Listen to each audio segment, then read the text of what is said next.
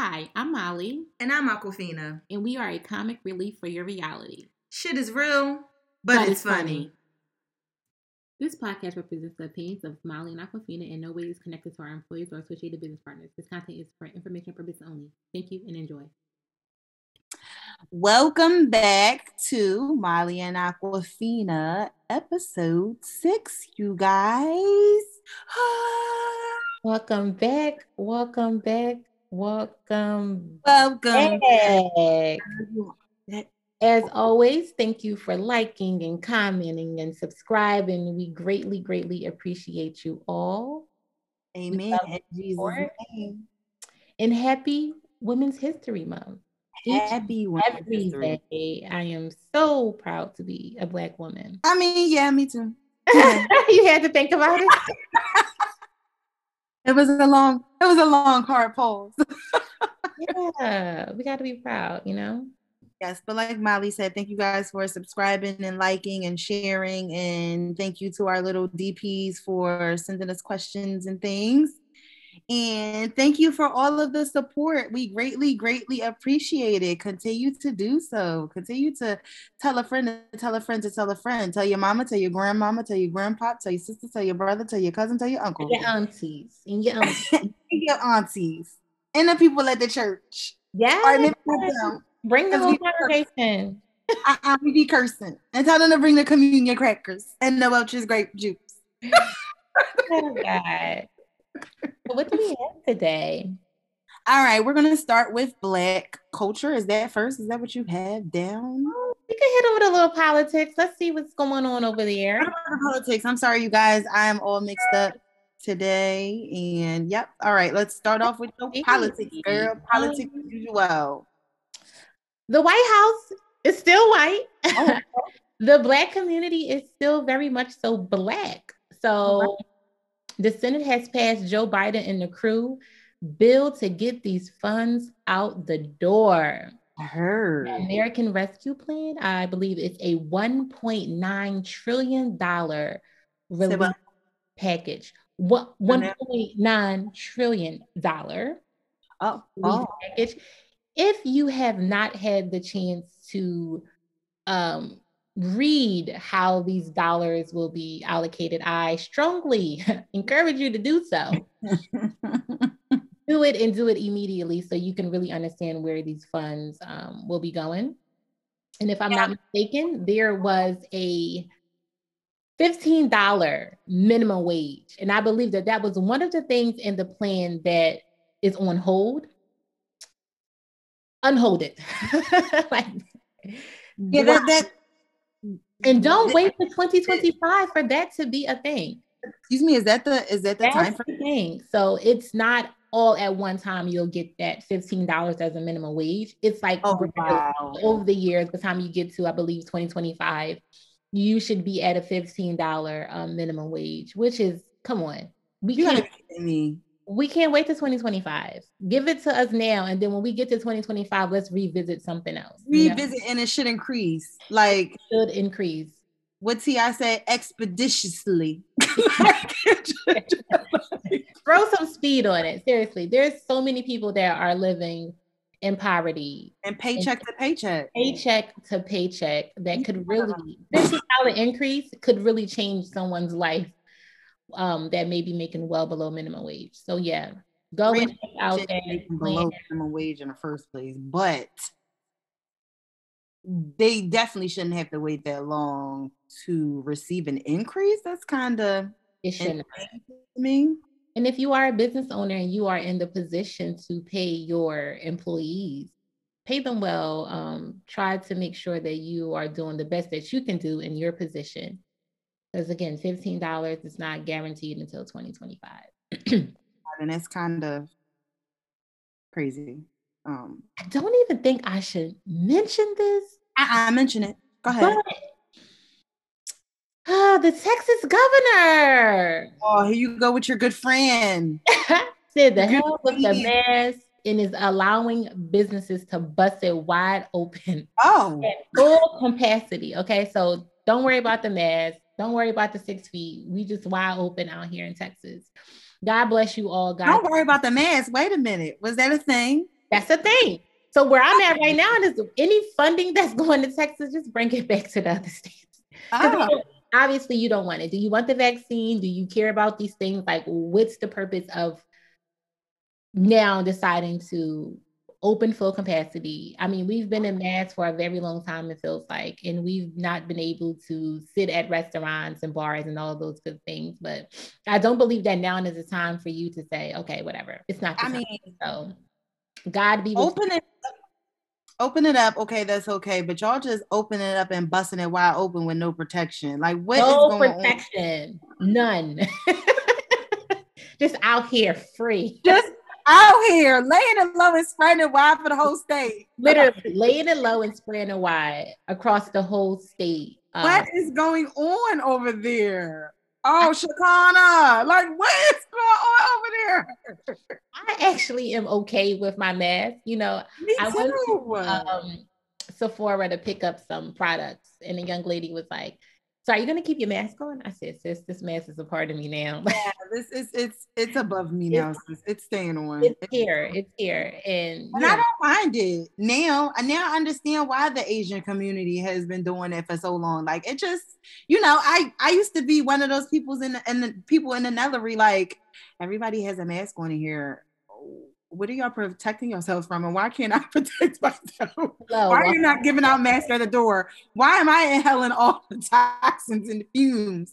Like, so I get it now, and I definitely don't mind it. And being a cosmetologist and a hairstylist, I definitely don't mind wearing the mask while I'm at the shop to protect me from inhaling these chemicals. So it's a thing and, and I like it and it's gonna stay with me and it's gonna stay. Yeah, I'm I'm definitely here for it until I'm pretty sure there is going to be some evidence to show that wearing masks for a long period of time is going to cause some type of health condition. I'm pretty oh, sure. yeah, they are. But when I do take it off, I feel a little nasal. Like I'm like, oh, I feel a little, a little nasal. When you take it off, you do feel like a yeah, like sensation.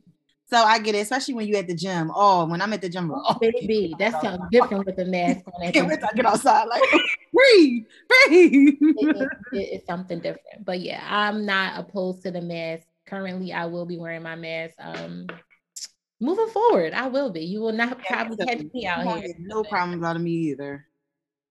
The mask is where it's at, people. Keep them on. Keep yourself safe. What do we have next? What's next? What's next? Let's hit them with some black culture. Hey, okay. So for black culture, we have Jay Z selling half of his champagne brand, Ace of Spades, to the owner of Dom Perignon. Um, the Moet Hennessy Louis Vuitton Corporation, which is also known as LVMH. Um, supposedly it was a Dom Perignon took like a 50% stake in the Jay Z champagne brand. And the reason being, one of the reason being was because LVMH was working to appeal to a more diverse clientele. So that was the first portion. I got to tell the second portion of the Jay Z thing that was going on. Know. So the other big deal that Jay Z did within the same what one week, two week span was that he sold majority of his stake in the Tidal music streaming service to Jack Dorsey, who is the owner of Square. And for the people that are not aware of what Square is, it is a mobile payment firm. And we all know that Tidal is a video and audio music streaming service. Now, I have two questions. Matter of fact, no, I'm going to say three questions. The first question is Is this cultural appropriation? The second question is why would a music streaming company and a financial service company join forces? And the third question is how would artists benefit from this this change this with the Tidal situation? So the first, I guess we can stick to the first question. Is this cultural appropriation? Um, I'm gonna say no. I believe that, you know, you get these celebrities and these famous people, and they bring you in with the black. This is for black. well, this is a black. But if you can't see it, she put up the two, the two fingers, the black, the blacks. They pull that black card, and you're just like, oh, okay, I'm going to support it because it's black. Mm-hmm. Then once it gets to a certain level, and you have collected all of our black dollars, now mm-hmm. you decide to do something else with the, the black money, the black dollar. Gets into somewhere else that may not now be beneficial for black people. But this goes back to guys, we have to hold those receipts when people tell us, well, you know, this is going to be yep. a plan or a business that is going to support and uplift Black artists in many different ways. So now we have to sit and wait. Okay, well, Jay, what's the next move now? You had Tidal. This was for a platform for artists, um, artists of color, and now you decided to sell it to someone that is very much so not with the melanin in the skin.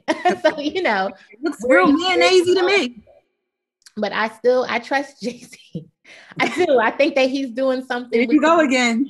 giving him the benefit of the doubt. Jay, don't let me giving down. him the benefit of the doubt. You love giving niggas the benefit of the doubt.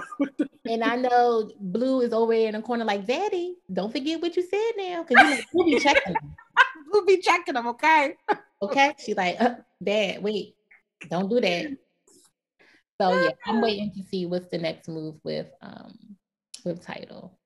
So my stance with it was I was all for Jay Z with the whole Ace of Spades champagne brand because he used to promote uh what was that Cristal all the time, but allegedly they had a lot of like racial. I guess it was like allegedly some type of racial stuff going on with that. So he created or he created his own hype for the Ace of Spades brand. So I was all for it. All right, he black, got the champagne popping. All right, let's get it. I could never afford it. I never drank any of it, but you know, I was all for it.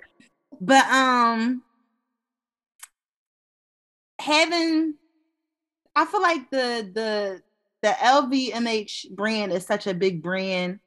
I feel like it could have been he could have pulled somebody else. I get it.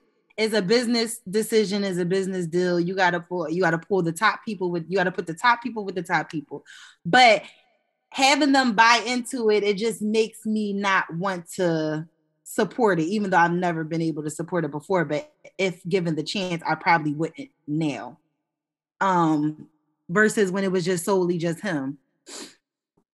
Now, going back to my question, do I think it's cultural appropriation? I would say a little bit because you have the LVMH brand trying to work towards a more diverse clientele, meaning that basically you didn't have a black clientele and you're trying to go towards more in that direction.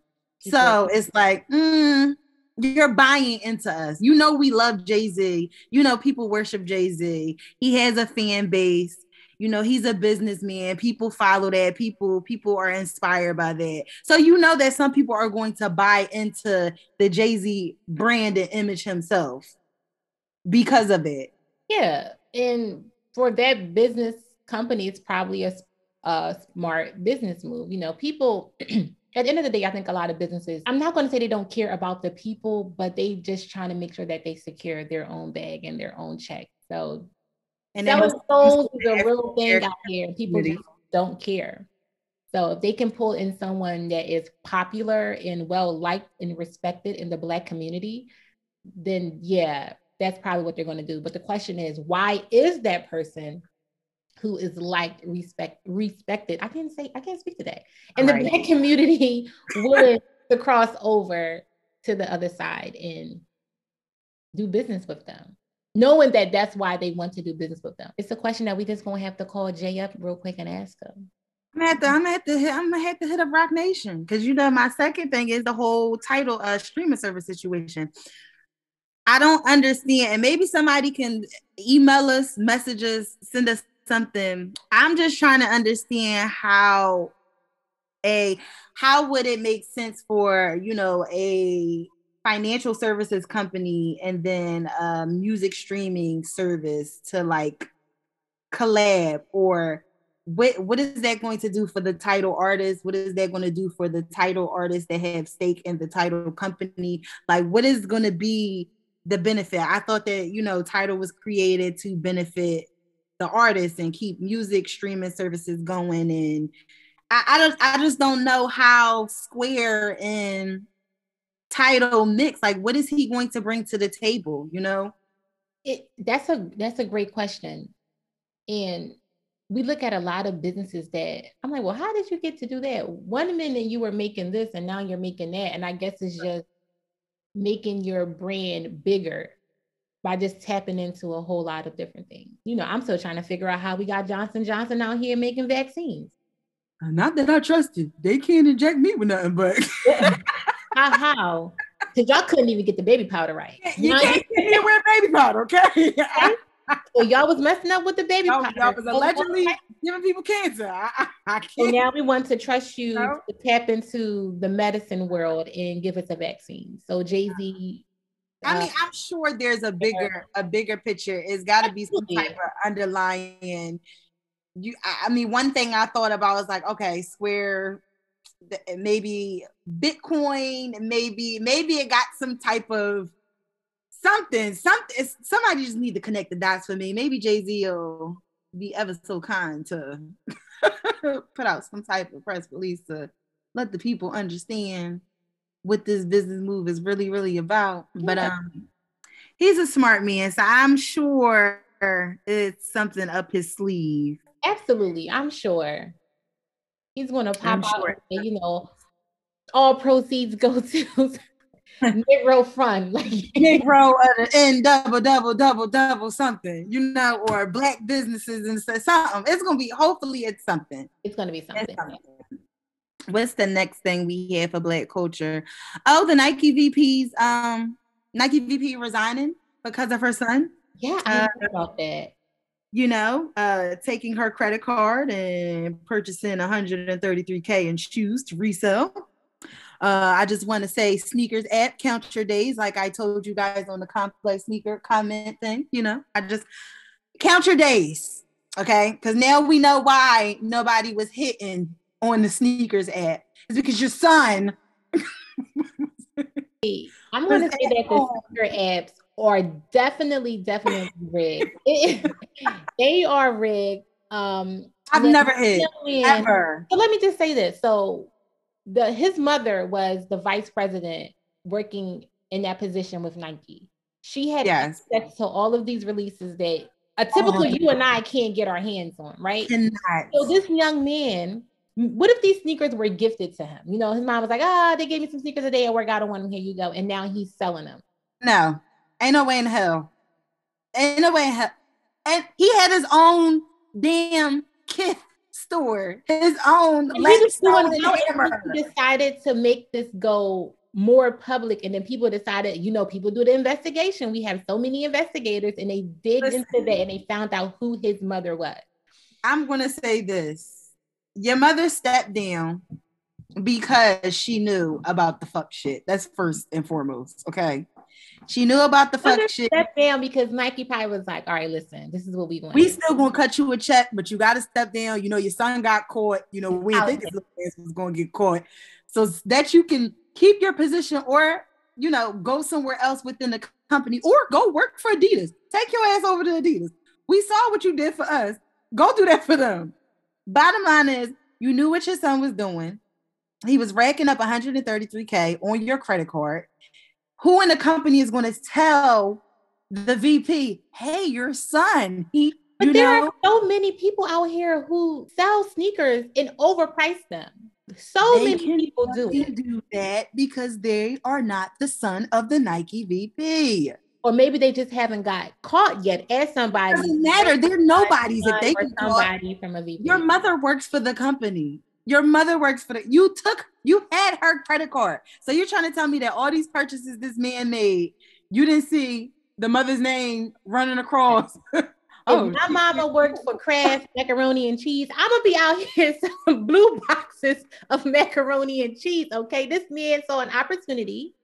He took it. it they wasn't stealing it they purchased it with the money. He just so happened to take the product, no, rack the price up, and resell it. People do no. it all the time. and then you was out here balling, just balling, just taking pictures. Just so if I, from my perspective, if you're the son of the VP and I'm also a reseller and we cool and we friends and you getting shit that I can't get, My nigga, you're getting caught because you're racking up on sales. I can't get to it, but you can get to it. You can get the stuff that I can't get. he's, getting, if he's getting sneakers that probably will never be released. The sneakers probably so the release date is probably not until 2028. 2028. So what is he doing now with all of these sneakers? Like what what did what do he have to do with the merchandise that he does have? Can he continue to sell them, or is Nike looking at her like, "Come on"? Return? Oh, nine times out of ten, he's most definitely going to continue to sell them. Like, what the hell are you going to do with a whole warehouse of the same damn sneakers? I'm gonna go buy some. I'm gonna go see where he's Wait, going. it's probably not even your size. you wouldn't be able to buy it. You know? So I'm just gonna say to that situation, what in the caucasity? Because that right there, that right there was something major, okay? That was something major. Look it up and see. Let's see. She's gonna do some what little research. We don't want to know about the VP's kid anymore. All right, so the last thing that we have for black culture is oh no, we got two more things. Aretha Franklin and her estate with the IRS. Also, this was a white family that worked for Yes. Them? Did you think they were black? you know, I may have to take my um take it back. take it back. Not in the caucasity. Take it back. Take it back. Oh, okay. Had that been a Russell Simmons and Phat Farm sneaker, or Kimora Lee with some Baby Phat shoes, they would have had a field day. Field day. But, but because it was Little Ryan, and that's not his name, Little Ryan, the reseller. Little Ryan, the reseller. Okay, I love it. Little Ryan, the reseller. It was okay. But let that would have been Russell Simmons with them, them, them Phat Farm sneakers. It would have been a problem. It would have been a problem. All up and down the Queens, up and down Harlem. It would have been a problem. Yeah. Okay. It would have been a problem. He he was very very privileged and the, the mother was very privileged to still be able to resign, step down, and still get a check, and still be able to work somewhere else. You know, that wouldn't work for a lot, of people. it wouldn't happen. covered in Nike. They probably got a Nike couch, a Nike stove, Look, Nike everywhere. I just know it's a bunch of off-white rugs. It's a bunch of off-white books. it's, it's just a big ass off-white museum. I just know. I know. Virgil himself probably came in there and decorated. Okay. But it's okay. It's okay. I, I hope that little Ryan, the reseller, gets to resell his sneakers, his whole little warehouse, because he yeah. has a whole bunch of them. I've seen the pictures. And that's it. And that's all. You know? And that's all. But um, tell me about tell me how you feel about your girl of Aretha Franklin. I can't never say her name right. Aretha. Aretha Franklin and her owing 7.8 million in tax debt. Aretha Franklin. Oh, she closed her eyes, guys. You can't laid in that casket. Oh, with them Dorothy Daniels red yeah. shoes, bottoms, and said, "Catch oh. me if you motherfucking can." Oh, uh, uh, uh, uh, but but she didn't because I heard that her sons or some family members has to pay at least eight hundred thousand dollars to like settle the debt as a part of the agreement. Mm-hmm. So ain't nobody cashing out. Um, I don't think. And this is that this really happens, not just with celebrities, but when you die, all of your business is now exposed. So people that you thought that you wasn't going to pay and that you said, well, you know, it's above me now, they're not going to give to me. I mean, that would happen for the average person, a regular, regular, schmegular person, probably. Probably, but I'm starting to think that rich people probably don't pay these people that they owe. They write, I owe you, I'll get you, I'll, I'll come back around, I'll circle back around and make sure that you get paid. But that's a lot of debt though, from 2010 to 2017.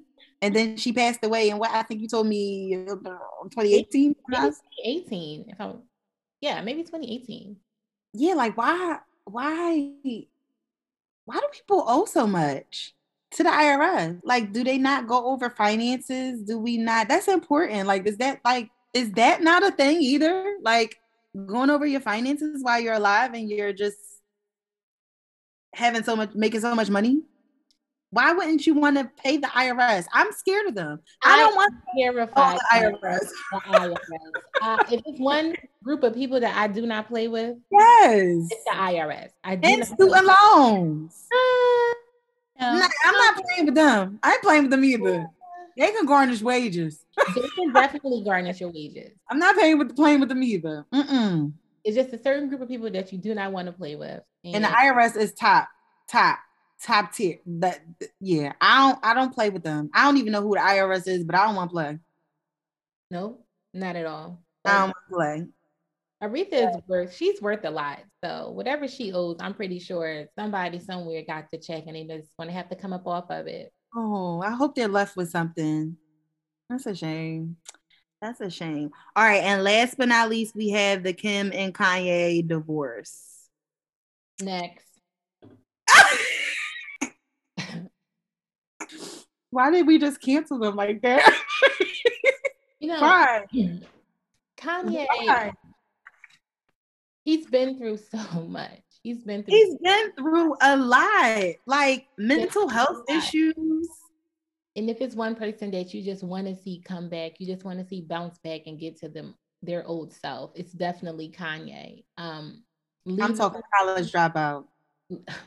Man, I'm talking a, registration. What a great album! What a great time to listen to music. If he leaving the Kardashian clan, if it's going to do something not the clan positive for him, great. But hopefully, you know, they had a good run though. Seven years of marriage. They did good. Oh, seven years?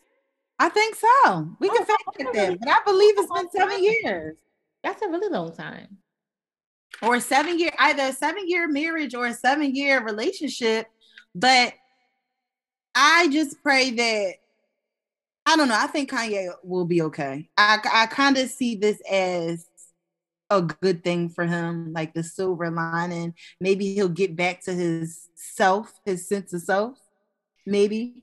Because it is difficult dealing with somebody with a mental illness. It's, and it's very difficult. But he has a lot he of time to be able to deal with deal with him while he's dealing with that and healing. I don't think he needs someone that's so much in that limelight.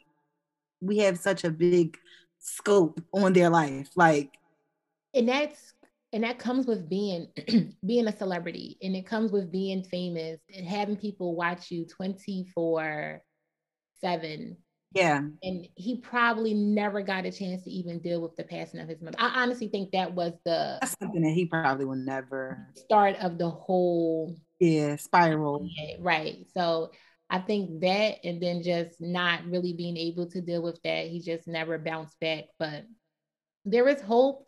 Kanye, you know, come home. come on home, baby. Just come home. come home. We about to name the episode "Come Home, Kanye." Just come home. Just come home. Come home. Nah, but I really hope that. uh I mean, divorce is never easy, but yeah, I, I hope we we out here praying for you, Kanye. We are praying for you. And the black community, sometimes it's not too forgiving, but we may be able to look mm-hmm. past some of the things that you have said and did. And did, because you definitely did try to run mm, your presidential campaign. We, we just going, we going, we going, we're, we're gonna look over that. Keep brother Kanye. Will Megan hat let you, what, what was it? Will Megan hat let me slide like a drive through? We just want to keep him on the sick and shedding list. Oh. And we're gonna keep him. I wouldn't take it that far. I just pray that he uh, I just pray that you know he's okay. Or that he'll be okay. Financially, we know oh, I don't know. They had a lot of kids.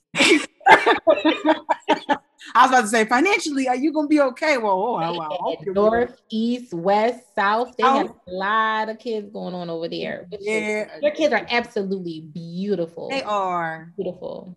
They are. They are. All right, what we got next? What's next? Oh man, like I've been seeing a lot of things about canceled culture. Speaking of our girlfriend Kanye, um, we love canceling niggas. We love canceling. We love canceling, and I think I was watching um the news and the whole thing with the Dr. Seuss. I said, uh, Dr. Seuss is canceled. It's no hope for nobody. well, but I mean, Dr. Seuss isn't really our culture. So we can cancel him. But I think the cancel culture is not just limited to you canceling within your culture. I think so because I think that's where the where the phrase you know came from. Like we are the the canceling of like we. I think the culture of it is just like a the cancellation is the culture. Like we're we're accustomed now to being able to cancel whoever amongst the black community though. You we don't hear about no white people like we're doing cancel culture. Do, who do you think canceled um Kaepernick? The white culture canceled him. They don't count though. When they say cancel culture, it doesn't but count. It did count because this man was one of the greatest. He didn't cancel. Not, if, not the greatest, but he was a great football masses, player. If the masses not able, this man is still not employed with the NFL. And they that's fine. We still got him. The black community has him. White people can't cancel nobody. We're not listening to them. Well, so, white people are the originators of the cancel culture. Let's so just make it clear. So they canceled our religion, they cancel our native tongue, they cancel everything about us when they brought us over here. White people are the originators of the cancel culture. Then they gave us How the about I cancel them. They gave us the Bible with 10 commandments and said, oh, Lord, you don't do these, you don't follow by these, you cancel. Oh Lord. Can Christianity is the goat of the cancel don't, culture. Don't take it there this episode. Don't take it there this episode. I'm gonna be canceled by the time we finish, but I'm gonna just leave the religion out of this episode for you. Have people in the comments out there trying to Christianity is the goat of the cancel culture. Oh Lord Jesus, Mary and Joseph in the manger. Absolutely. So, um, you know, I've canceled a, quite a few people. Oh, I cancel. I cancel people. Okay. But we have to ask ourselves this question: like, why do we put so much stock into these celebrities and wanting to cancel them or these famous people and cancel them for something that they may have said or something that they may have done. I mean, some things are just unforgivable. I agree. I agree. And then sometimes uh, a lot of, I'm not going to say me because it's not me personally, but a lot of people do cancel celebrities with the quickness without realizing that these people are human beings too and they're going to make mistakes. Um, but they just hold them to such a high regard that they just hold on to every comment, every word, everything, every phrase that they say. Everything. I was reading, um, I may have been reading a book or listening to this article, and it said, stop treating talent like it's synonymous with character. And okay. it's so hard to remove the character from the talent. Let's let's take R. Kelly. Oh shit. Very, very, very talented. Very talented but I cannot now focus on your talent because your character is smacking me in my face. Like it's everywhere. Not only a so character, hard. but your your your so-called art, your music is a form and a reflection of your nasty doing. So I can't listen to it's a regular so song because I'm not sure where you're going with this. Where did the song come from? Where like who are you? Who are you talking about? When you're singing bumping and grinding? Like, is it a 12 year old child or a fucking grown ass woman? Like, I, I can't. Very, it becomes hard. The same thing with the Cosby Show. So, I love the Cosby Show. I love it, but it's like, well, damn, you know, Bill Cosby just was. It's it's just so hard. It's so hard. But do you cancel the whole show? I don't know how I feel about that situation though, and I don't give a shit if y'all cancel me or not after this comment, but I just feel like back during that time, that was a time when they were partying. Wasn't it around a Hugh Hefner time, if I'm not mistaken? Like when they party, everybody would sniff coke for fucking fun or take ecstasy and stuff like that before they have sex. So I feel like, yes, he may have been involved in some risque type of events and behavior, but how do we not know that that wasn't just y'all thing? Like y'all, a lot of y'all used to shoot up and shit for fun back then. Like what? I, I it definitely was the hard for me to. It was the era of wild parties. Yeah, like y'all had like a lot of wild shit going on back then, and I just I feel bad for him because it's like, yeah, could he have been the turn up king? The pudding pop man probably was the turn up king. He probably but, was the turn up king. And it goes from wild and crazy to what the fuck when you start drugging people. you know, it kind of yeah, okay. Well, yeah. we can allegedly, allegedly, allegedly, and you know now it, it becomes a thing. In no way, shape, or form do I ever stand and say, well, you know, rape is okay. Rape is no, rape is not okay. I'm not saying that. Is it okay? But it's also not okay to I can't I don't even know how to say it. It's just not okay. I'm gonna say rape is not okay. I'm totally against it. You know, I'm I'm for the people uh, coming forth or whatever if you experience that type of trauma, traumatic experience.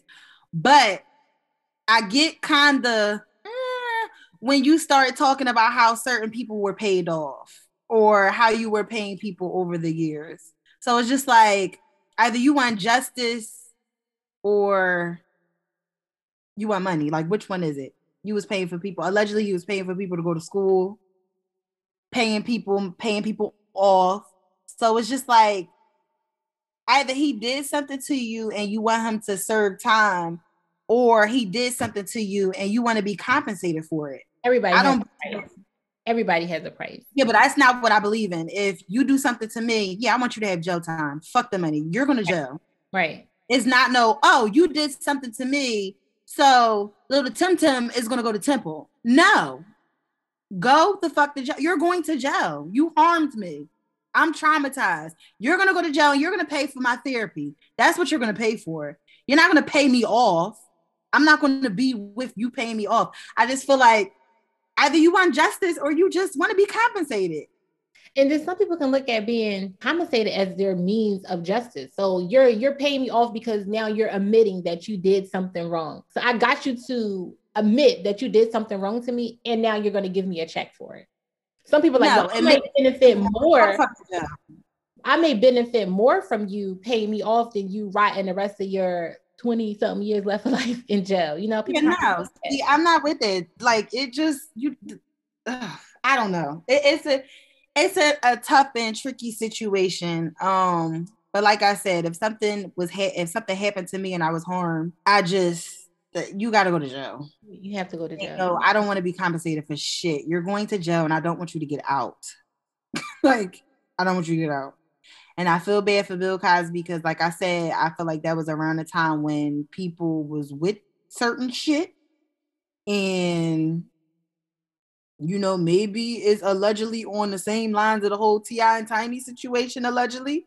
If they did what they did, you know, people sign up for certain shit and it wasn't, it was more than what they expected once they got behind closed doors. Absolutely. So, you know, it, for the people that did not know what they were walking into, like that's a different story. But then for the people that willingly walk into these situations and you know the possible outcome, it's like, well, yeah you can't put yourself and again nobody is okay with rape but and nobody's at fault. nobody's saying it's your fault. right. it's just it's you know i feel bad for bill cosby. They, they said that they was throwing old hot dog buns at him in the jail. For real. I feel bad for a lot of people. You know the cancel culture it is so powerful. It can really do a lot to someone it can. And I mean, even though he did a lot of bad in his past, he did a lot of good for our community. I mean, he never sent my ass to college, but he did a lot of good. He never sent me a Temple t-shirt. temple crew neck. Nothing. Temple crew neck. you know? But he, you know, they canceled they canceled Bill Cosby with the quickness. They canceled Bill Cosby with Bill Cosby, but there were still people, you know, like, well, did it really happen? And he was about to purchase something. And then when you give a black yes, person money and power, yes. always try to do yeah. something to bring you down. That's true. he can never make a comeback. R. Kelly can never make a comeback. But the thing Ever. is, this is not to me, the whole thing with Bill Cosby was a little like shocking. It was new. But the R. Kelly thing, I've known about this since I was a child. Me this too. has not been something new. We knew about this. Me too. here we go, turning that blind eye like this is not something that is happening. Bill Cosby was more of a shocker. Yeah, Bill Cosby was because it wasn't, you know what?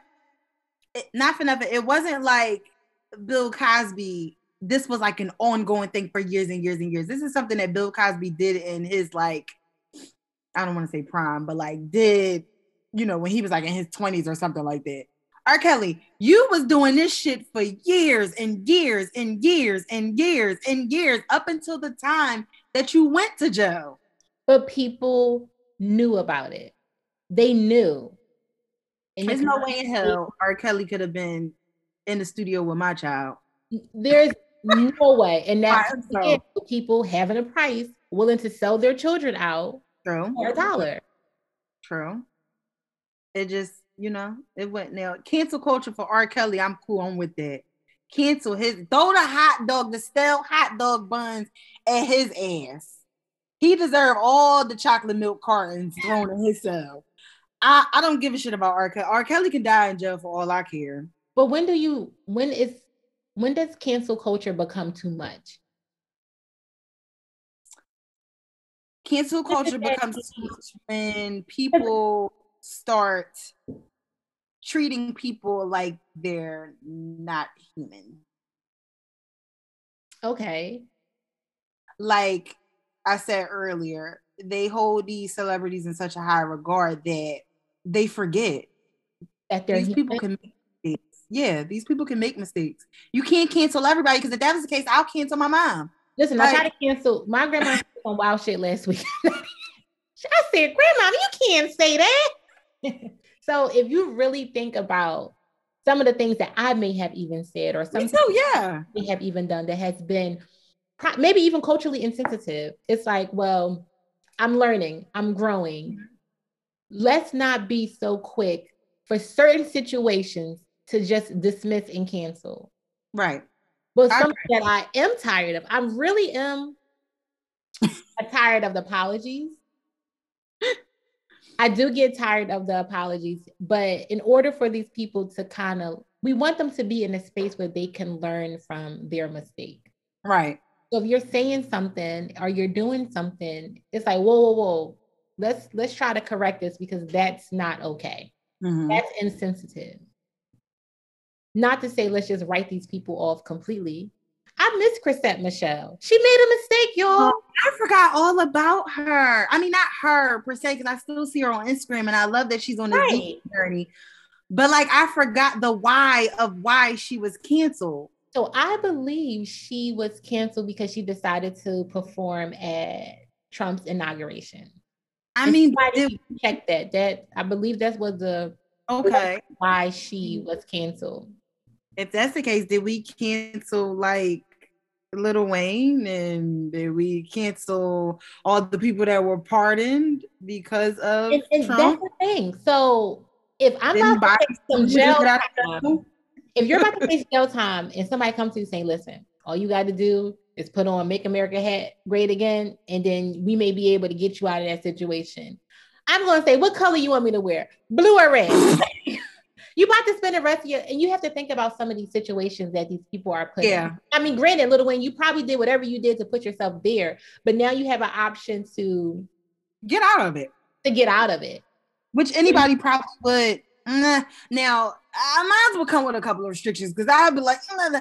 all right, I want you to get me off, but I can't stand next to you. We can't shake hands and kiss babies. It's gonna be a whole lot of negotiation. It had to be some backdoor type of shit. You can announce it I put me up on your Instagram page, but uh, we we not about to be standing next to each other in no damn blue and red. I, I just ain't with that.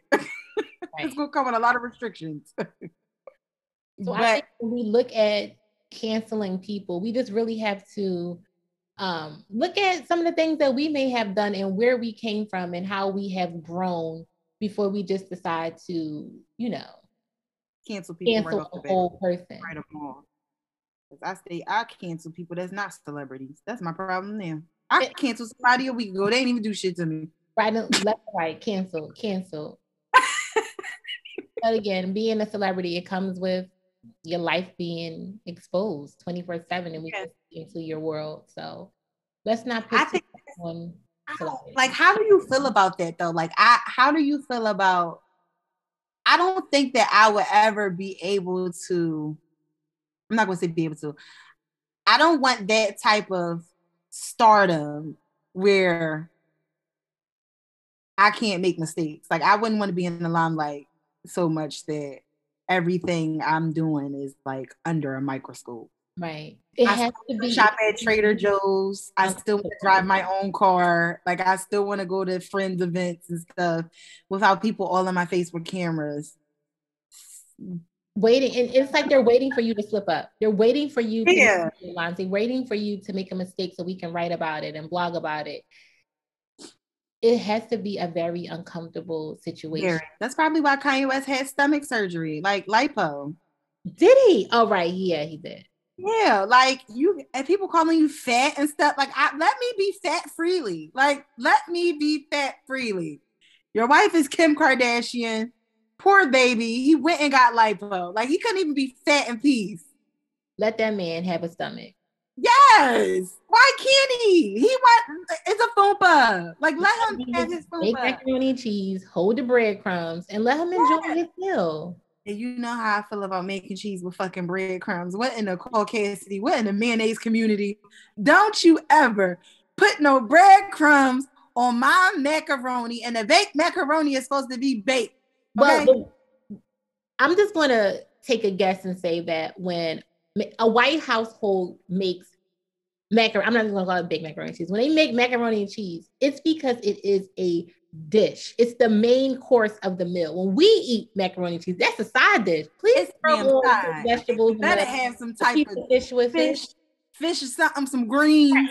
It's a side dish, but in other homes, it is a main dish. So they're going to sprinkle some breadcrumbs to make it more filling, and then boom, there you have it. Well, in your home, don't invite me to that. That's a seat at the table that I don't want to have because I don't want to be sitting on the baked macaroni, your fucking green bean casserole. And that's exactly what it is.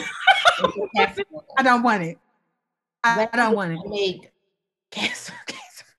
I don't want it. Who the fuck said, let me make some green bean casserole? Like, no, no. Just throwing shit together trying to make a meal. Throwing shit together. Like, oh God, that's like putting fucking ham cubes in your macaroni. Like, y'all just went in the spam.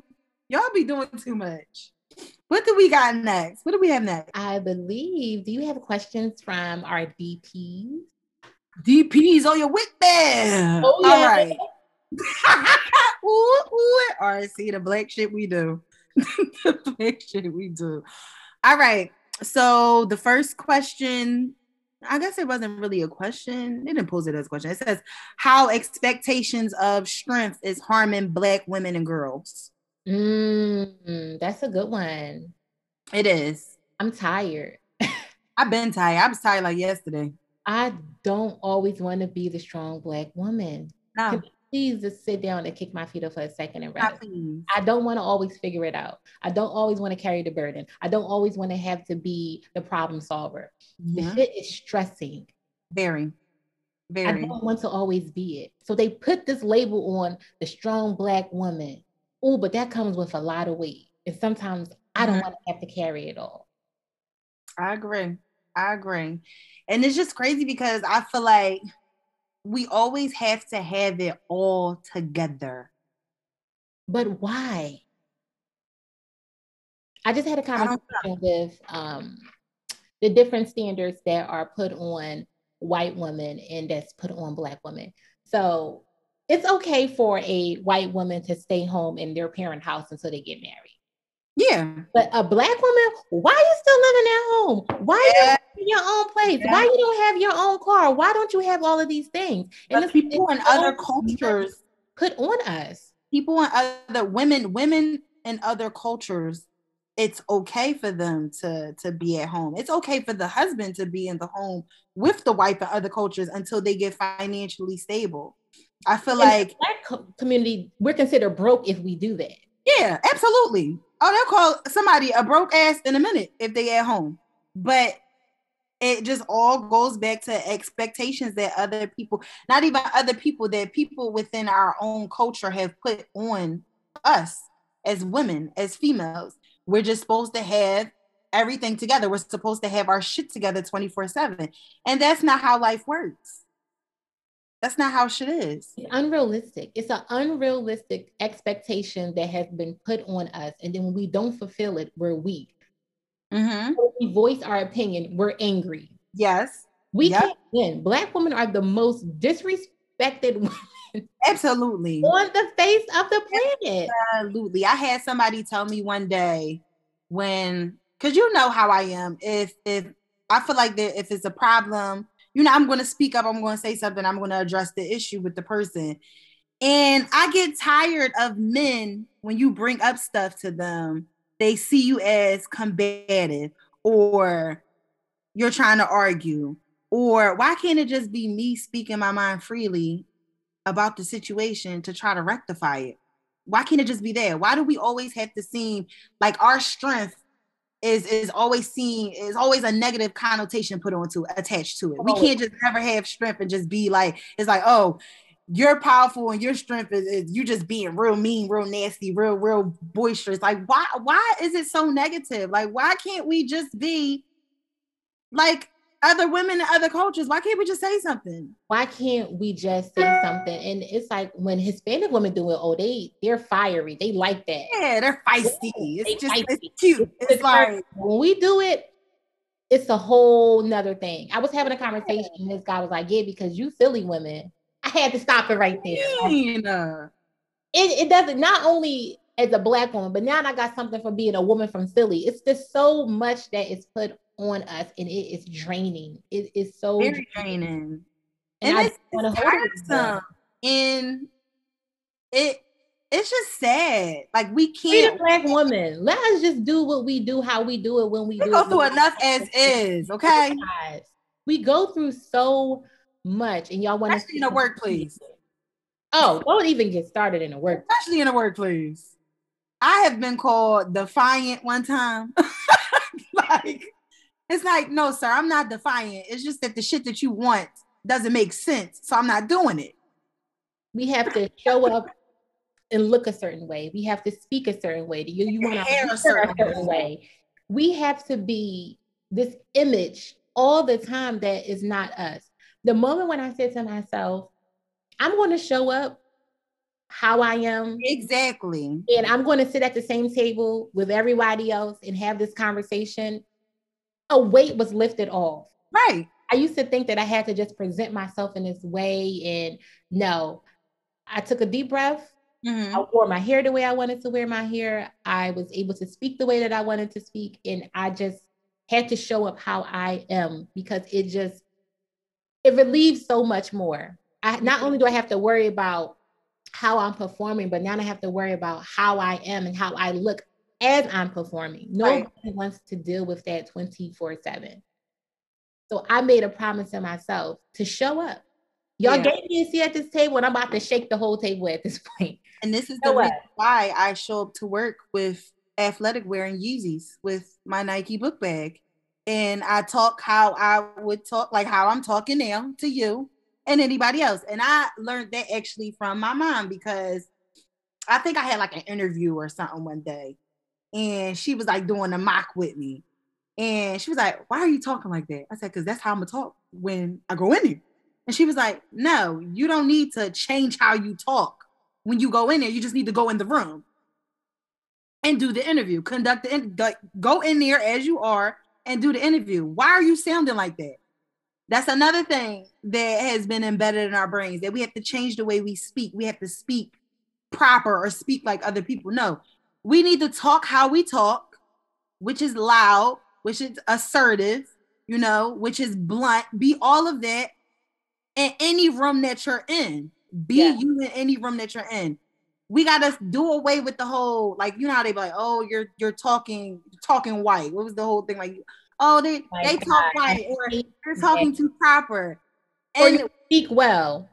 What the hell did that mean? What does that mean? What does that mean? So, so just because they speak well, I speak wrong? Like, what, what is that?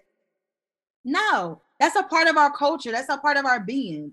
Like, I'm going to be loud because that's that's just the tone of my voice. I want you to hear me. I want to be heard. I'm not angry. I'm excited. Sometimes you think that I'm and I'm passionate. That's passionate. passion coming through. Right. And who that was also a thing. And shout out to Alan Clark from um underground episodes um for Run Boy Run Productions. I never forget he told me somebody said something about me being loud. And he was like, No, you're being loud and you're speaking because you're speaking with passion. Right. So I learned that from him too. No, I'm loud because whatever I'm talking about, I'm passionate about what I'm talking about. So it's going to come off as loud. And like you said, I'm excited.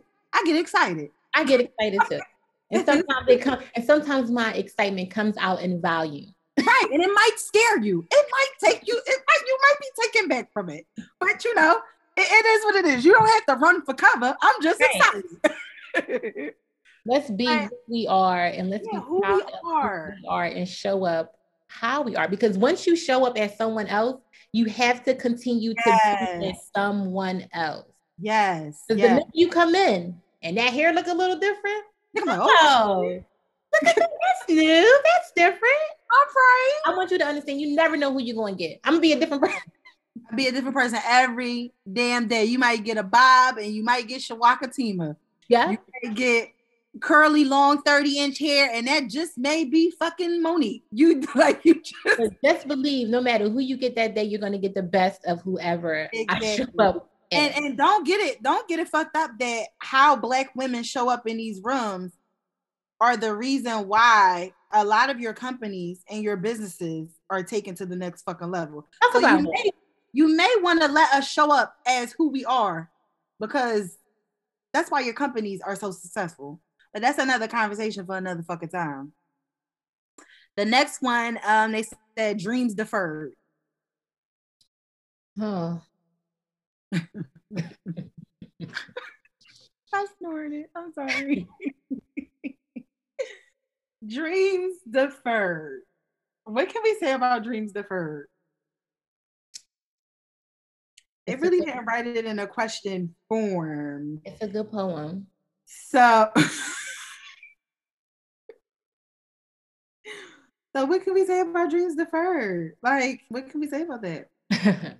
some you know life is very unpredictable and sometimes our dreams are put on hold. Mm-hmm. but just remember to make a note make a sticky note to remind yourself to get back to that dream.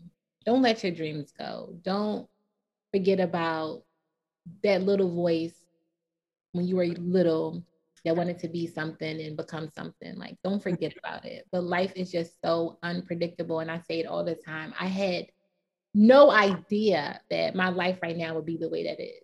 And I am very, very, very blessed, very blessed.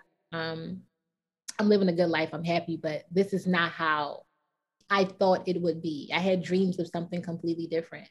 And, you know, one dream I had was I was going to be a cosmetologist. Like I just knew that was a dream that I had. And I'm like, you know, I'm so far removed from that, but I still do think about it I met this young girl and she, um, I said, what do you want to be when you grow up?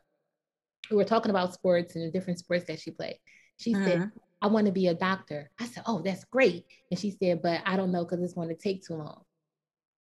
I said, well, somebody told me one time that you're going to get, she said, I'm going to be about 36 or something. She said, I said, well, you're going to go to 36 regardless. So you're either going to go to 36 as a doctor or you just want to go to 36. Exactly. No. And you told I her right. It's like, yeah.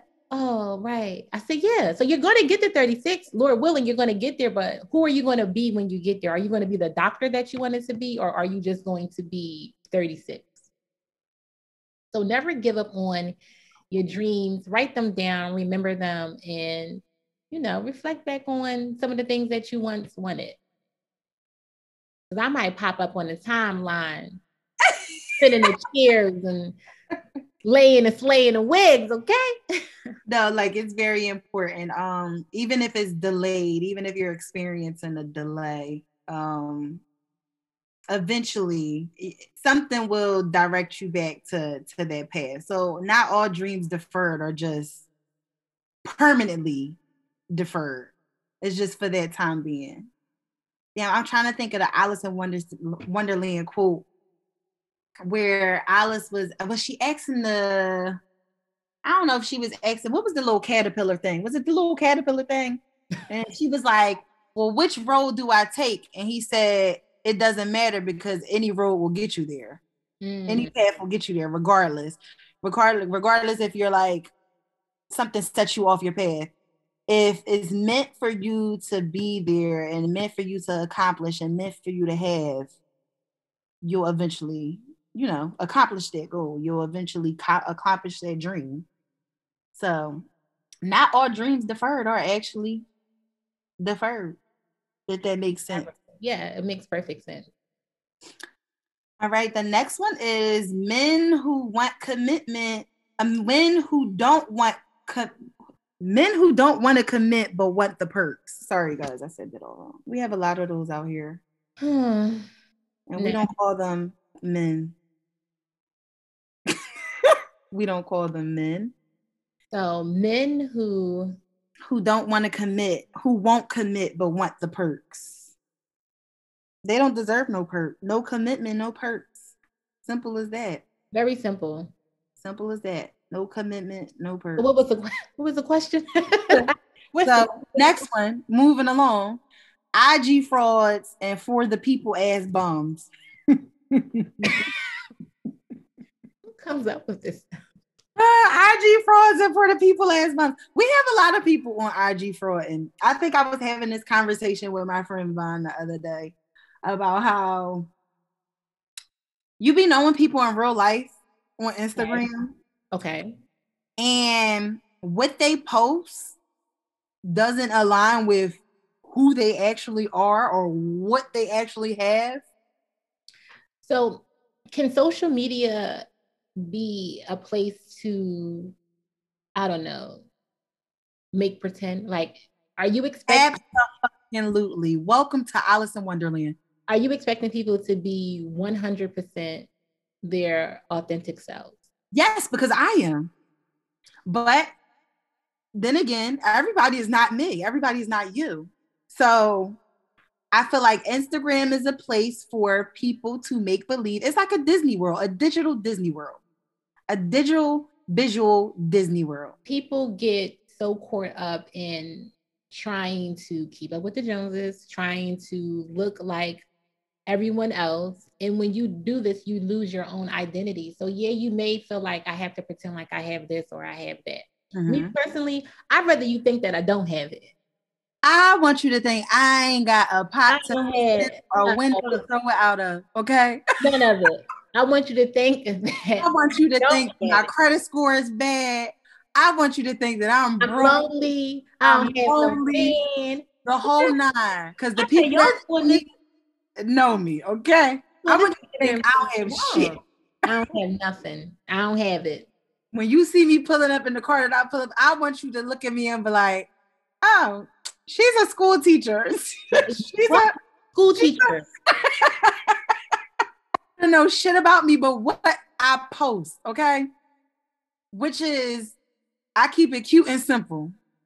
So, okay, so if we're pretending to be, if we're pretending to be these bums or, or these people that doesn't that don't have anything, now are we frauding? Is that a sense of frauding? Because we're pretending to be as though we don't have it, and when in actuality, we may have it in abundance. See, I don't see it as frauding for us because it's not like we're putting out there that we have more than we actually have. We're just not letting putting in, out there that we're just we not have. letting into the fact that we have, which is average to us. We're, we're just not. I, I just, you know, I, I, guess. All right, fuck it. I guess. I guess we're frauding to it. Okay, because we're just ain't really broke we not, but it's not like we're putting up pictures like, oh, look at my broke ass. Like, we just be posting what we be posting. I might post a picture of me in a bathtub full of balls at the damn spin place. But so a person that posts a picture with you money- got people posting money to their ear. You got people, and this is just off of things that I know of people. You got people posting money to their ear, and it's not their money. You got people posting in cars that are rental cars that they take to these places and get tinted windows put on it and change the fucking license plate. Like this is a thing. I know people who do this. you got people that post pictures of cars that are not their cars. That stand next to other people's fucking cars, that be sitting in a friends' cars. You got bitches with But why they got they no shame into no shame into the people that get their bodies done. If you want to get your body done, by all means, do whatever the fuck you want to do to enhance whatever you want to enhance to make yourself feel cool, complete, and beautiful. But you got people on here that get their body done and be like selling me weight loss tea. Now that is or be in the gym trying to sell me what they trying to sell me, but I know you got your body done. Bitch, you can't help me. I have a fupa. How are you helping my fupa and you got your fupa done? Let me know. Because then they're going to maintain it. This is not to get you started. This is to help you maintain it. yes, we want to build, not buy. Like it's okay if you want to buy, but bitch, I ain't trying to buy it right now. I want, I want to build it. You know, it's just it's a lot of fraud going on in in our in our community and circle of acquaintances. I'm not even going to say friends because a lot of them are not friends. They could call me, but I might not pick up. But you know, like. But do you honestly do you care? I care because then I have to say something to you. So if one of your friends is frauding on social oh, media, oh, it has happened, and I've had to say something to the person. So it's no explanation that you're going to give me. No, we're not going to kiki kiki and laugh it off because you got other people looking at you, mm. kids, teenagers, stuff like that. It, the shit that you're doing is not cool. Let's not fraud. Let's not. You don't even have to fraud. You're not even that type of nigga to fraud. Like, don't you ain't gotta walk around like that. You just don't. But like you said, are we do are we considered fraud then because we put out images of a, a lesser flamboyant lifestyle? I mean, again, you said it comes back to just not putting it all out there. So it's people that may put less out there than it's people that may put more out there than what it actually is. So mm-hmm. again, they're creating this image and portraying to be something that they're that they're not it never been that, deep. self-reflection. You have to really figure out, well, why do I feel like I have to do these certain things? And then for some people, it may just be good for business. Maybe this is how they start their business. Maybe this is how. Yeah, I mean, I get it. I get it. If it's just something that I don't get, and I won't get. But um, all right. So the next one is, well, the next and last one is, can someone raised from love handle a person raised on survival? Mm-hmm. And I'm going to say no because I'm going to say no because of a, my a personal experience with that. You somebody who's raised on survival, the intentions will never be genuine and pure because they're coming from a space of them surviving. Oh, that's that's a good one. Okay.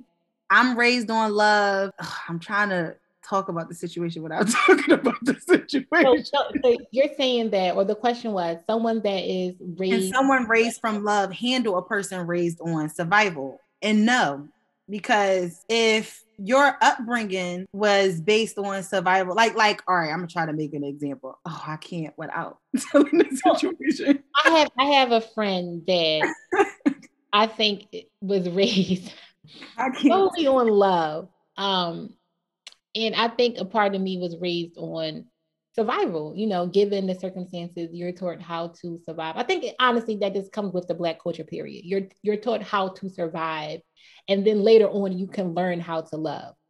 Me personally i think having both is a great balance because i know how to love and then i also know how to survive. But being the person you're talking about in the in the means of the love like love. Can you handle a person like fuck it. All right. So, and the means of love, you have a person that could bounce from relationship to relationship to relationship to relationship. Now, this person could bounce from those situations within a year span because they're raised off of survival. They may not have a place to go, they may not have a job, they may not have uh their finances may not be intact um they may not know how to love because they weren't raised on love. They were raised on survival. So can you really sit and build with somebody and help somebody with that mental mindset? No you cannot.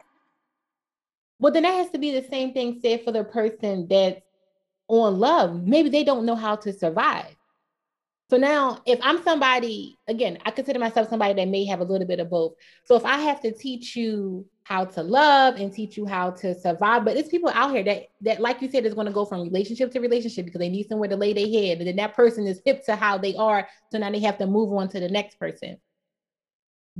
Being raised on love and being raised on survival, I mean, it's two completely different worlds, and it's going to take a strong person to be able to handle the person built on yeah, survival. That strong person ain't me. Oh no, Mm-mm. that strong person ain't me. No, thank you.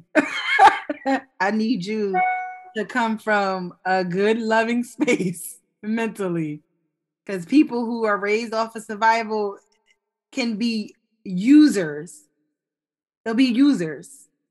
That's basically once they That's once true have their needs met or they have what they want from that person, it's on to the next person. It's almost narcissistic, like narcissistic characteristic. Once they have sucked you dry, on to the next.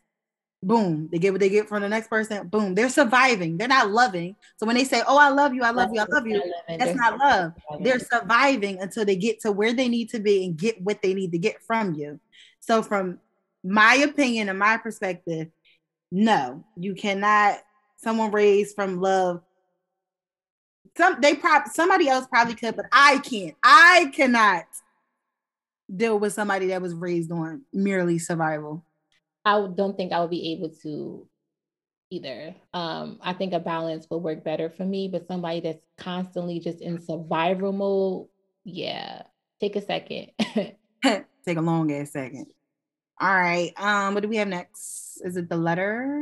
I believe we have a letter that was suggested to us. Um, yes, let's see what we have today. Go, All go, right. The letter starts off by saying, I've heard it said that the only way to really get over someone is to get under someone else. Okay. All right. Hmm. this phrase is somewhat scoff-worthy and a little vulgar, but the sentiment has gained legitimacy in the mind as I confront the frequency and sadness with which I still think about my ex more than two years after our breakup.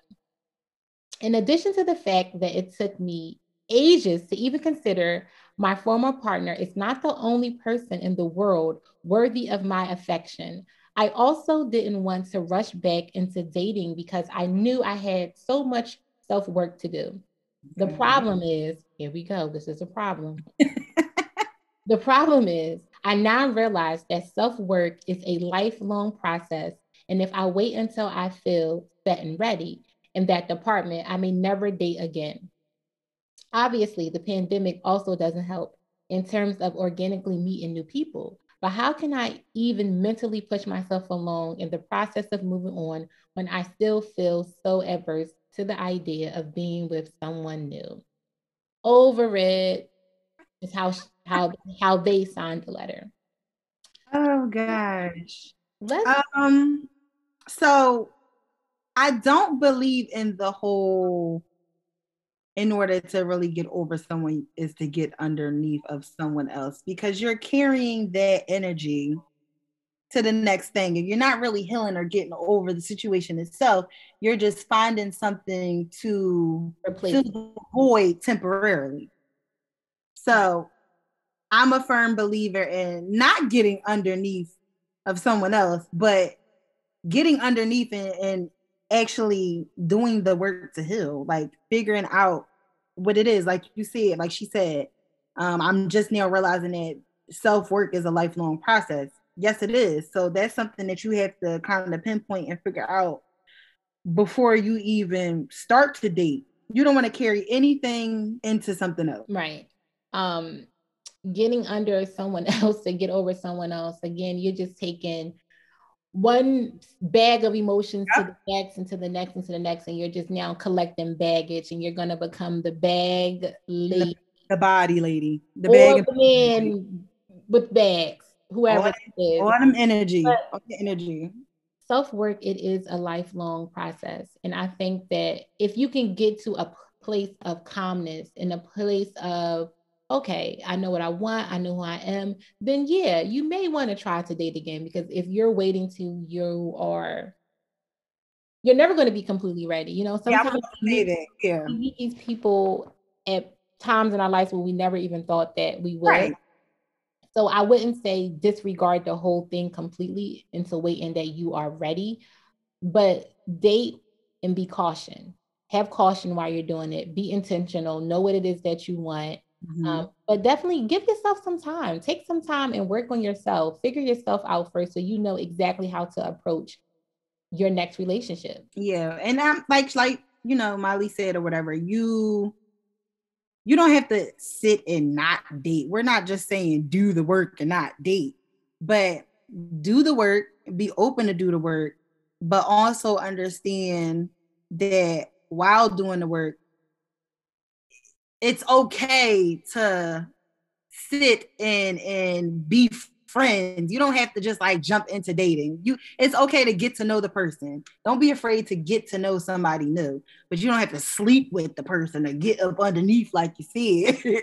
Because underneath that new person, and that new person is not what you thought, is going to take you right back to that old right down the rabbit hole. And don't nobody got time for that because could be writing another letter. Okay? Like the problem so, yeah. is it's not it's it, it's okay. It's okay to do the work it's okay to get to know someone. Take that dating out of the sentence, like date again. You don't, you're not dating again. You're getting to know someone and, and potentially seeing if that person, if it could be something with that person while healing yourself.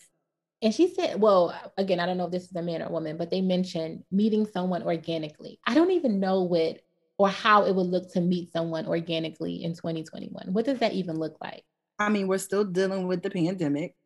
So her organic can mean in Trader Joe's. Her organic can mean be walking in CVS. Like that that is still a thing, which is my favorite phrase. That's still a thing, you know, getting out your car, pumping gas, and somebody say, Hey yo, let me, you know, or you getting out Trader Joe's and somebody saying, Hey, did you want pineapple juice? So you're looking at the fire, or do you want cashew yogurt? Like you still can that's organic or i guess what she means by I organic not being forced like you know how See, I, I know maybe not on like a social platform, but yeah, like somebody hooking you up or somebody that you knew previously from like high school or some shit like that.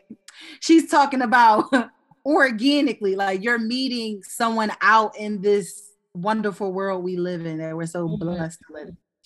Um, that and then definitely if you're meeting somebody in that space in that environment in that setting explore that option talk to them be friends see shit we just so used to like recycling niggas and dating people and talking to people from if the past. don't have to if it's one thing that, that, that you picked up the avocado with. Shit he may know how to make guacamole. He may know how to make guacamole and it's like i say all the time there are so many people out here that we have not crossed yes. yet for us and I, listen i was stuck like glue on people from the past. Couldn't Not get like glue.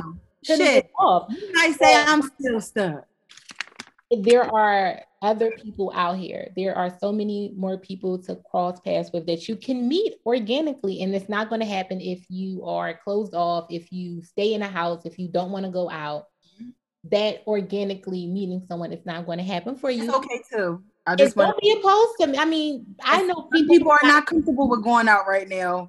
And I'm one of them. Me yeah. right here. I'm totally fine with not going out. I know people who have gotten married off of dating apps. So again, into the man Trader Joe's, but you may just be able to swipe left or swipe right. Right, right. All right. It just it ain't right for me, but you know you can swipe right and swipe left and swipe up and down. That's that's listen.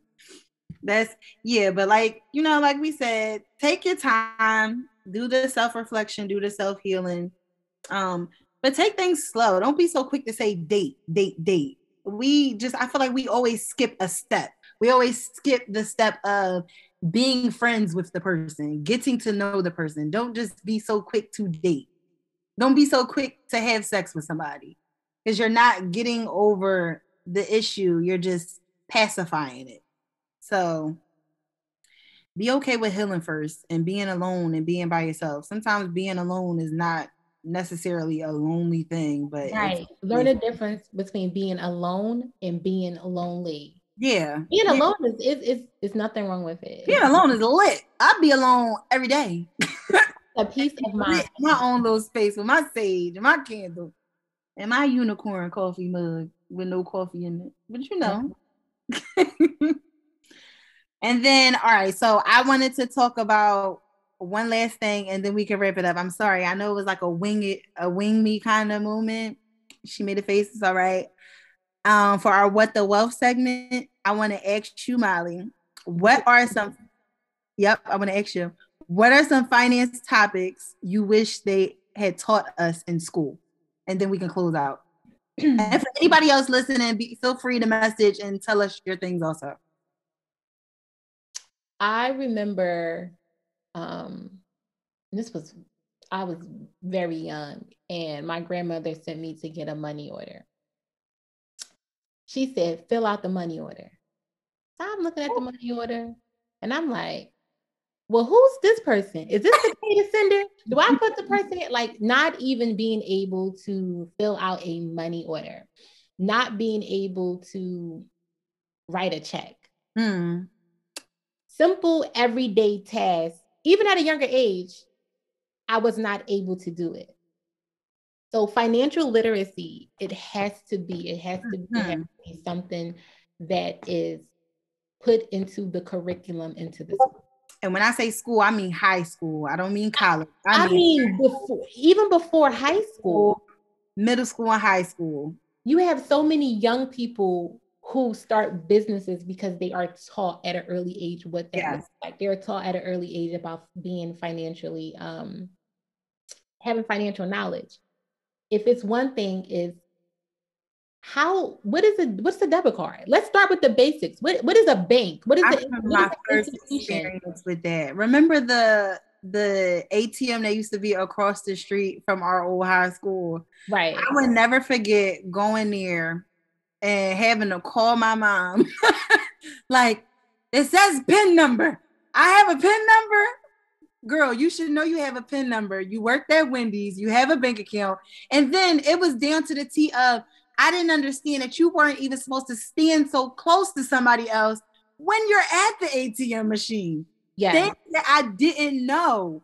And I was in high school with a whole bank account, with a whole job, and still didn't know. It's, it, just imagine how further along we could be, even as a group of people, if we were taught finances, you know, and yeah. that goes back to that survival mode. We're taught how to survive, but not really how to figure out how to solve the problem. Mm-hmm. So we definitely have to learn to incorporate finances into our curriculums and teaching children at an early age about financial literacy. It's something that I'm so passionate about. It's so yeah. important yeah. and just making sure that if any opportunity that I'm given to educate someone on, not making the financial mistakes that because mm. here I am years later making sure that I'm cleaning it up. Right, right. I have started at all. And I tell people all the time, I was 19, 18, mm-hmm. and they sent me a $22,000 check. Girl. For school I can't tell you how many checks I had. 19. Why did you send me that? Yeah. Granted, I made it through four years of college with it, but Still. I could have right, not knowing what I should have did and how I should have handled. I didn't know what a, a variable rate was, mm-hmm. not having a flexible rate or interest. Like it's so many things that you just did. I did not know that I had to teach myself. So and I went through that same experience, not with the school check, but like I'm talking three years ago. I had came into a check because you know, real estate, whatever like that. And I now when I look back, I, I used to get mad at myself, like, damn, you you you sold something, you sold your property, you came into the money. You should have did what you were supposed to do with the money. But no, what you did was you had so much credit card debt that the money that you made, you paid everything off, but you wouldn't have had to pay all of the credit card debt off. And I mean, it was a lot. You wouldn't have had to pay all the credit card debt had you known how to leverage the credit in the first place, had you known to not get into debt, like to not use go over the credit utilization rates for and you didn't even need all of those credit cards. So right. the money that you made, you didn't make it to invest it in something else. You had to make it to clean up shit that shouldn't have been in in the first place. Yeah, we shouldn't have had in the first. And was in your 30s. So you just like, or your late 20s, early 30s. So you just, yeah, it's, I mean, the list that I had down for the things that I wish that they would have taught us was student loans and budgeting, because I felt like in high school they taught us to apply for college and to be college ready, but nobody taught us about, you know, and how much debt it could put you in. Right. You know, how you can probably fill out scholarship applications so that you can go to school and earn a scholarship. Millions of dollars go goes unused in scholarship. Mm-hmm. So if you can get that one good essay, and my teacher told me this, she said, Marquita, get this one good essay and then just send it to everybody and just start applying. Like I got, I did receive money in scholarship, but of course it wasn't enough, especially coming yeah. from a parent home. But he was out of state too. And out of state for four years there is so much money that is out there for us to get. Um, so we don't have to keep piling on this student loan debt. Student loan debt is ridiculous. I'm just waiting for the day to get that email to say loan forgiven. it's and done. It don't, it don't even have to be the whole thing, dear God. Just forgive a portion of it. Even if you forgive half of what's there, I will figure out the rest like I always do just forgive it. And then my next thing was credit and how to leverage. I feel like they teach us to apply for credit cards or they'll they'll send it to you as soon as you hit 18. You get a capital one thing in the mail, like you're pre-approved. Why don't you? But they don't teach you that once you get it, how to leverage it, what you can get, how you can benefit from it. You can do a lot of shit. You could travel. You can, I don't know, fly for free. You can get some shit for free. But those are things that we're not taught. We're taught we're taught how to be in debt. We're not taught to how like how to avoid debt. We're not we're not taught that, which is an easy concept to put into a math lesson or you know it can go in anywhere it can fit in anywhere but it's so important and it's up to us to educate ourselves so we can educate our children so they do not have to let's normalize not passing down struggle yeah. Normalize not making our children go through the same thing that we went through. If you know your grandmother didn't know and your mother didn't know, it's up to you now. Uh, yeah. To teach yourself so you can pass it on. I'm making it my responsibility every opportunity and chance I get to educate my nieces and nephews and godchildren. Like, listen, this yeah. is it.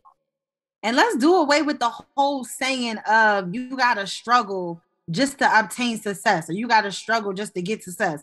No, like, where did that come from? And you don't goes- have to struggle to you don't have to you don't have to to work hard and beat yourself up just to attain like success like do away with that mindset i don't know where that came from and i think it was david Shands from sleep is for suckers if i'm not mistaken where he said and i don't want to misquote him so i'm trying to hurry up and look for it where he said that i used to think that working hard was the key to success. Boy, was I wrong.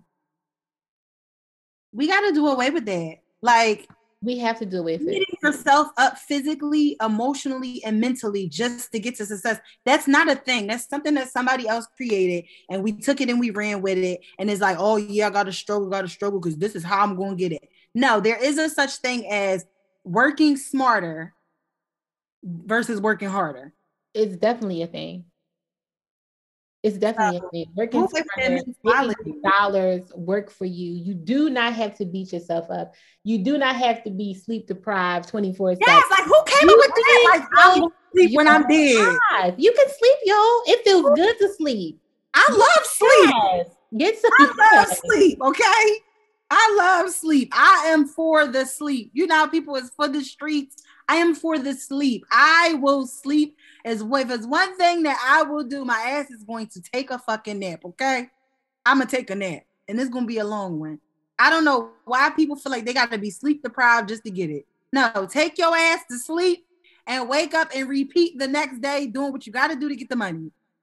I'm, I'm done with that. Like that, that it's just I'm over it. So, and then my last thing is saving money to make money, not saving to sit, because I feel like us in the African American community, we always say, oh, we got to have a savings account. We got to have a savings account. But what happens when you save the money? Does it generate more money or are you just saving? so when you have this this lump sum of money and you have it sitting in your bank, depending on who you bank with, it's probably not even a current interest on it. So At all. we have this money sitting there. We have to learn to make our money work, work for us. While we have to learn how to wisely invest your money. Yeah, have the savings. Cool. Six to but six have stocks. But have stocks, have bonds, have Roth accounts, have all of the things that you can hold your money into where it's just uh-huh. not sitting and literally collecting dust because it's not collecting interest the way that it should or could. So invest your money wisely. Very wisely. Don't for the people out there trying life to, insurance policies.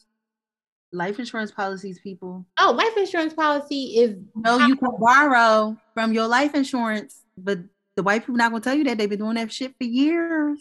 Not only borrow, but a little secret, we are all going to die. Say it louder, even though it's a secret. We're gonna die, y'all. So instead of trying to leave someone debt, you can take out a two hundred and fifty thousand dollar life insurance policy. Now you just left somebody two hundred fifty thousand dollars to start a business. That's exactly. how you generational wealth. Generational wealth can be created from a life insurance policy. We're not doing no more GoFundMe because we're trying to bury somebody. No, we're going to be yeah. able to bury ourselves on our own dollar and on our own term because we're going to invest in life insurance policy is the smartest thing that this girl on Instagram said. I think she was like a nurse or something like that. she got another uh, other business ventures like going on, but she said, "Why wouldn't I leave my son a million dollar life insurance policy? Why why would I let my child struggle when I'm going?" And it's the smartest thing because we've been conditioned that that's the road to success. But again, let's stop thinking that we have to pass down the struggle in order for people to be successful. Yeah, sometimes struggle can build character, but let's stop it. Let's stop it at Why? Stop it. If you can do better for your child that was done for you, do it. Your children should not have to struggle because you struggle. Exactly. You're not teaching them anything but to carry on the damn struggle. So, you know, that's that's that's all I wanted to do with the what the help with the wealth segment, and we can wrap it up. I enjoyed that. So this is my favorite part. Oh, it's supporting the black business. I just love it. what you got for us this week? So I was gifted some really, really nice um, Greek apparel. Yeah, really, really nice. And they got it from historically black apparel. This is a 100% owned black business based okay. in Atlanta. Please check them out. It was um, great quality shirt. The fit was really, really nice. I really appreciate it. So that was the black business that I would like to highlight. Shout out to y'all. Shout out to y'all. Shout out to them. 100% black owned. Go, y'all. All right, let's wrap it up, Molly. As always, thank you, thank you, thank you. Make sure that you are lighting your sage, clutching those crystals, and of course, doing those Kegels, baby. Thank you. Bye bye. You guys.